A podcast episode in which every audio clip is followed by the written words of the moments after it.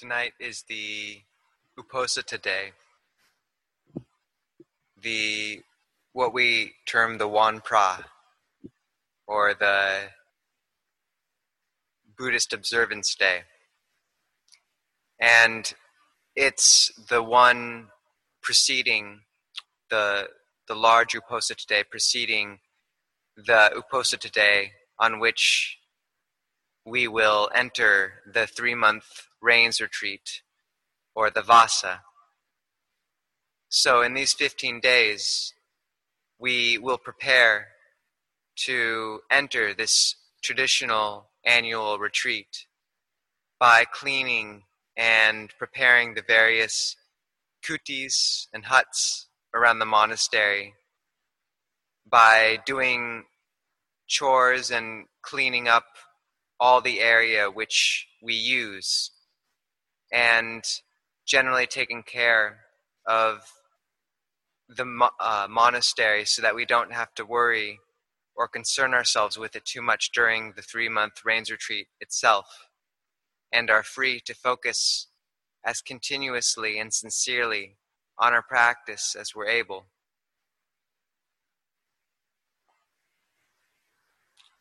This is useful because this rains retreat is an opportunity to cut off all of our external worries and thoughts and to remain simply with the four satipatthana, namely that of the body, that of feelings, that of the mind, and that of dhammas, or mental objects, the four foundations of mindfulness.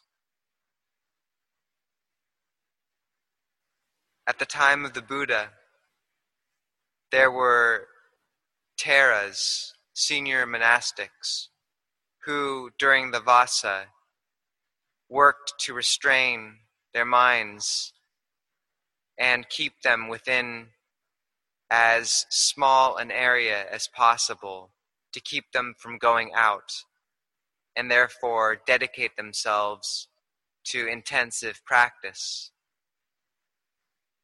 One of these monastics managed to keep their mindfulness within the monastery's boundaries, not thinking of anything outside of the monastery during the whole three month rains retreat.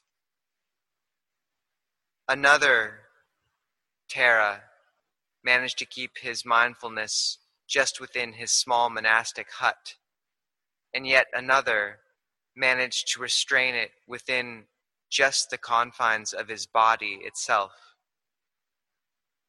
And the various abilities of these different monks to keep their mindfulness within increasingly or uh, increasingly small areas was due to their various abilities within the practice and to restrain and concentrate their minds.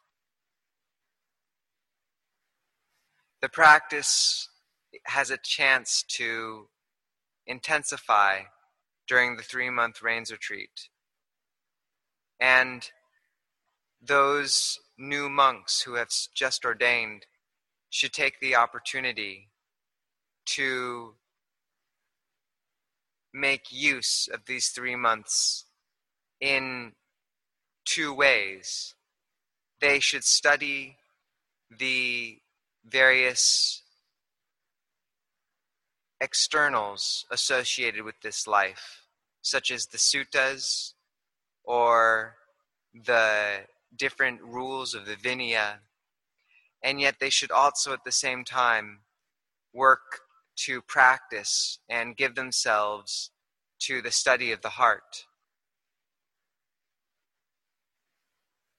All the monks of the monastery should work to uphold the basics of this life, what we call the core wata. That is morning chanting, evening chanting, and alms round. And this alms round or bindabat is the basis of our life. It's our profession. It's what constitutes for monks sama ajiwo, or the factor of the Eightfold Path of right livelihood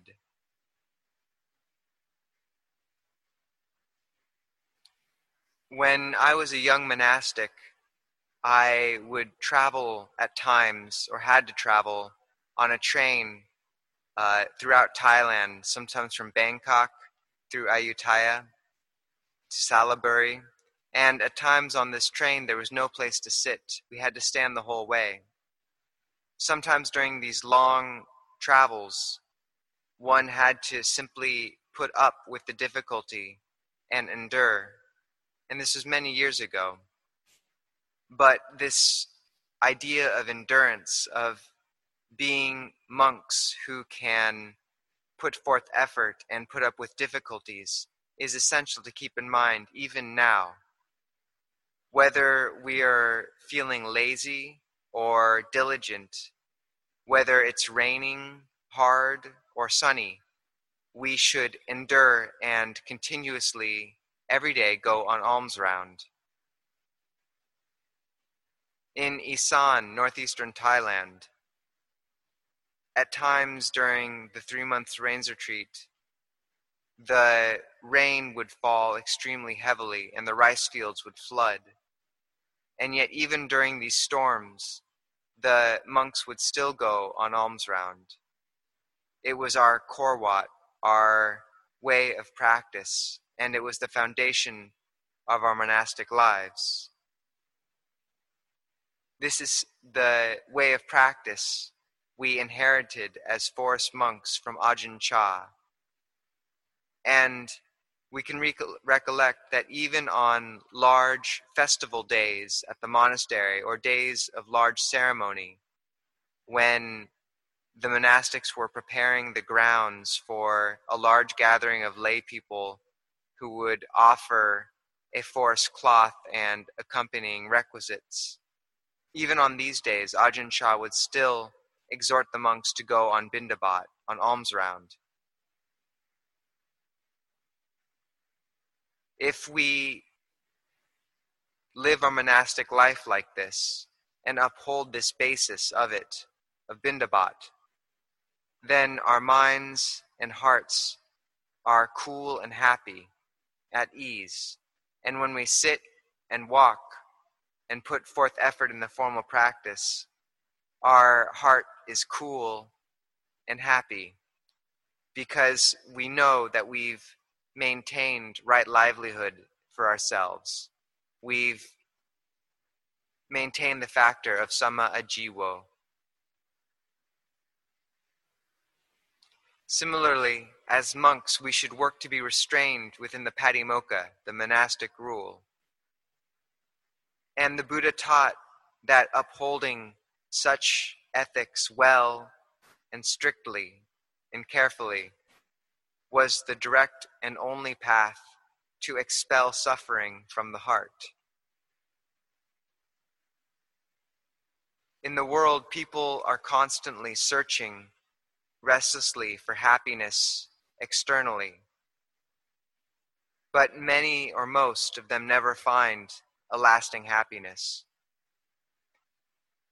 The Buddha, however, taught us the route to find a lasting and real sense of well being, the ultimate or sublime sense of well being, a great happiness. This happiness comes from cultivating refinement in our bodily actions and our speech. This is the element of sila or ethical action. And also in cultivating such refinement in the mind, which is the element of bhavana or mental cultivation. In this realm of mental cultivation, we must work to abandon the five nivarana or hindrances these five hindrances have been the friends and companions of the mind for an inestimable amount of time. There's the first of kamacchanda, or sensual desire, of becoming lost and falling for the various sense impressions which impact us, uh, whether forms to the eye, sounds to the ear, and so on. Or the second hindrance of Vyapada, or dislike, aversion, namely disliking or pushing away from the various sense impressions that come in from the six sense bases. The third hindrance, thina-middha, or sloth and torpor, is the drowsiness which we can experience in meditation. The fourth of uddhacca kukucca is restlessness and remorse, the mind that just won't become still.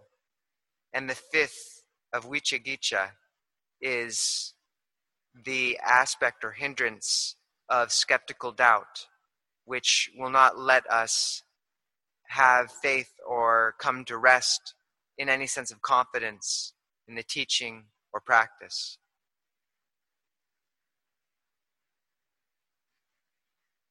So the practice is not an easy thing. And Ajahn Chah, realizing this, gave us the weapon of the kammatthana, the five kammatthana, in order to engage in this battle with the hindrances and with our own defilements, namely hair of the head, hair of the body, nails, teeth, and skin. The five meditation objects associated with the body, which every new monk is given by their upajjhaya upon ordaining. Or Luang Por Chah would advise us to take the meditation word Buddho as our meditation object and quiet the mind through this. Afterwards, contemplating the five body parts in order to see through them clearly. These five kammatthana, or meditation objects, of hair of the head, hair of the body, nails, teeth, and skin, are powerful in that they compose the external wrapping or trappings of this form, which cause us to become deluded in it and think it beautiful and take it as a self. However, in our normal state of mind, we cannot see this clearly. And so, before contemplating these five kammatthana in a way that allows us to see their true nature, we must make the mind quiet and bring it to a sense of lucid calm. We must make the heart cool and place it far away from the nivarana or the hindrances, where it will be full and calm. In the Vassa or the rains retreat, we have a chance to do this and put forth effort in the practice, meditating long sessions, even up to four hours.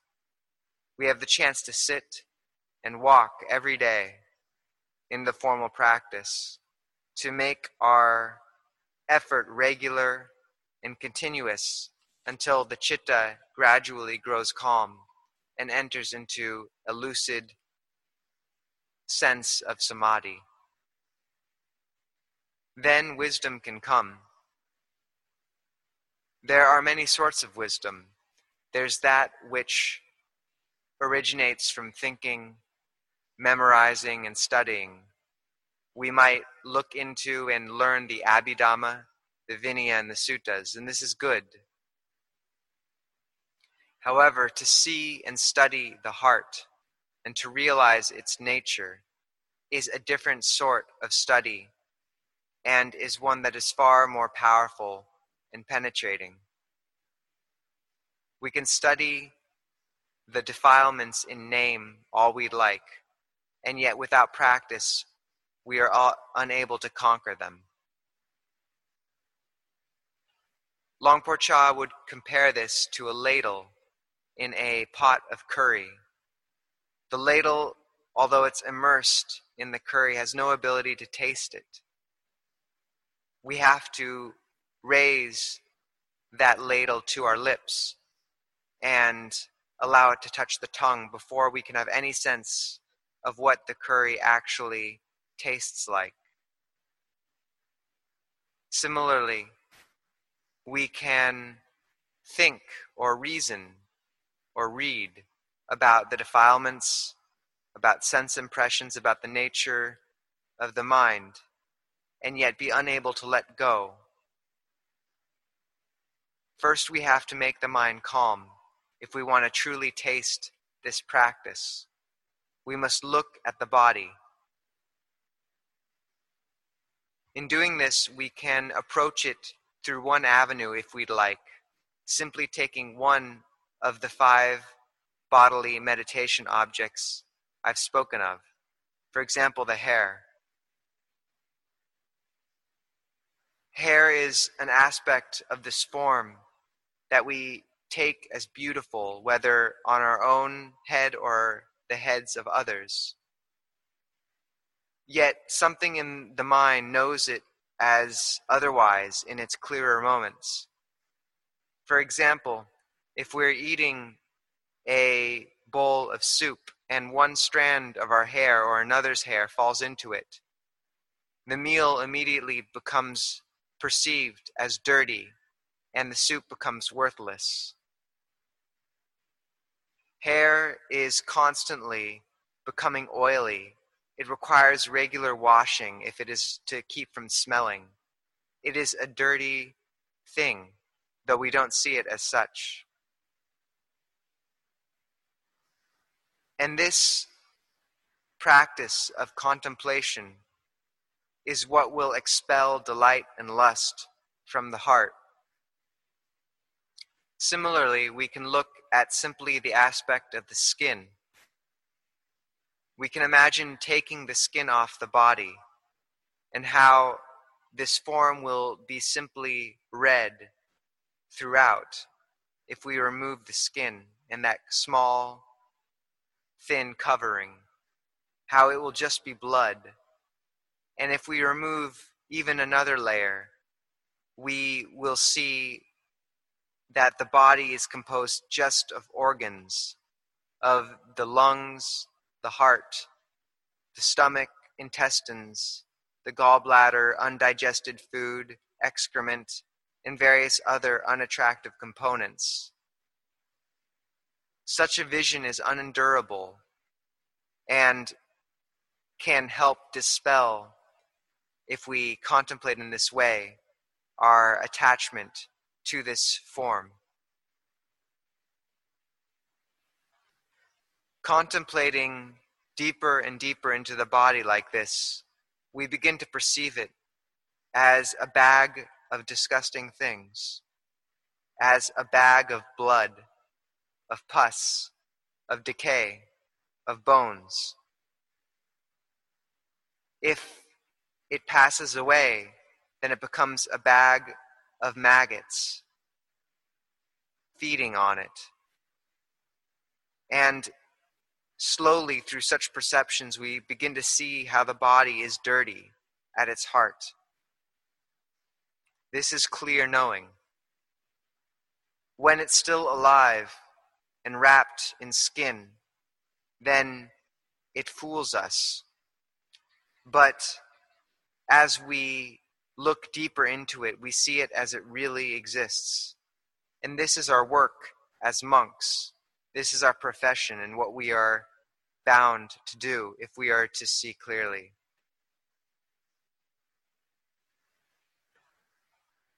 We look at the body, we see it as the four elements of earth, water, fire, and air. And perceiving it has the four elements, dividing it in this way. The mind enters into emptiness. This approach to the bodily contemplation is a samatha practice, for it makes the mind calm. Similar samatha practices might be the contemplation of death, thinking of how unsure our lives are and how they could end at any moment and this will also make the mind quiet. After which, when the mind is calm through either of these techniques, we again look at the body, but this time in terms of its qualities of anicca, anatta, and dukkha, inconstancy, not self, and suffering. Penetrating these qualities or these aspects of the body, we see the Dhamma.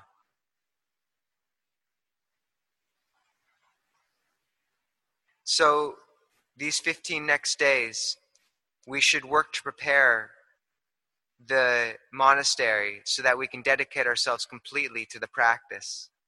We should clean up and work to accustom ourselves to the community's ways of interacting.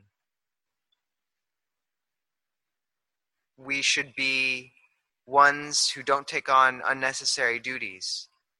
Although what duties we do take on, we should work to do well, and we should honor those who sacrifice and be willing to make sacrifices ourselves.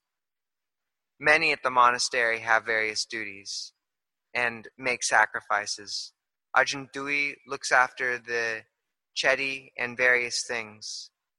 Uh, Kruabat and others look after water and different aspects of the monastery that keep it running. They have many things to do. We have monks who work to design the chedi, for example, Krubatet, who works tirelessly to do this. And other monks have come to help him, for example, Krubavit. We're a community here, and we're all bound together by working in common cause. This is a beautiful thing. There are many different departments in the Sangha, even. The Western monks, for example, have those who dedicate themselves to looking after the visas, to translations. Kuba Frank works to look after our technology and spread the Dhamma. And we have those dedicated to teaching, for example, Ajahn Mahanu and Ajahn Anusit. All do their duties as much as they can. And yet, this doing of our external duties is also part of the practice. Formal meditation is one kind of practice, but these other duties are another. And after we have made the mind bright and calm through such duties, then when we practice and sit to meditate, we find our minds calm down easily. We find that when we listen to the Dhamma talk of a good teacher, that the mind is bright and the heart calm, and we can see the Dhamma. Many lay people come and complain that they have not yet experienced the calm spoken of by the great teachers. And it's important to reflect in some such cases of impatience that this takes time to re- keep one's mindfulness in the present rather than thinking about results in the future and just do the practice. Restrain the sense base as well. And if one continues to walk the path in this way, then the practice will proceed automatically, continuously, whether we are lay people or monastics. So I hope that all of you put forth effort and work to practice as sincerely as possible during this period. And now we'll have a brief translation of this talk.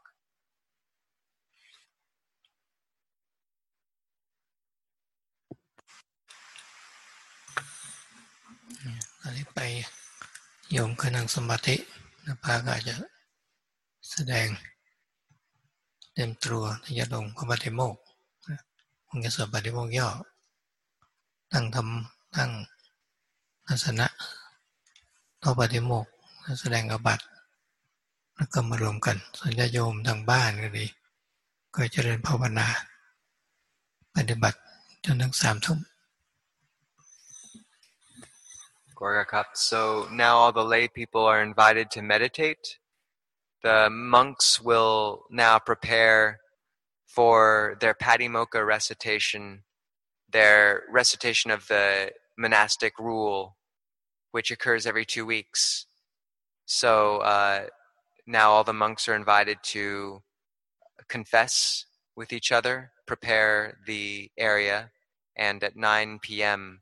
we'll gather again and recite the abbreviated version of the monastic rule.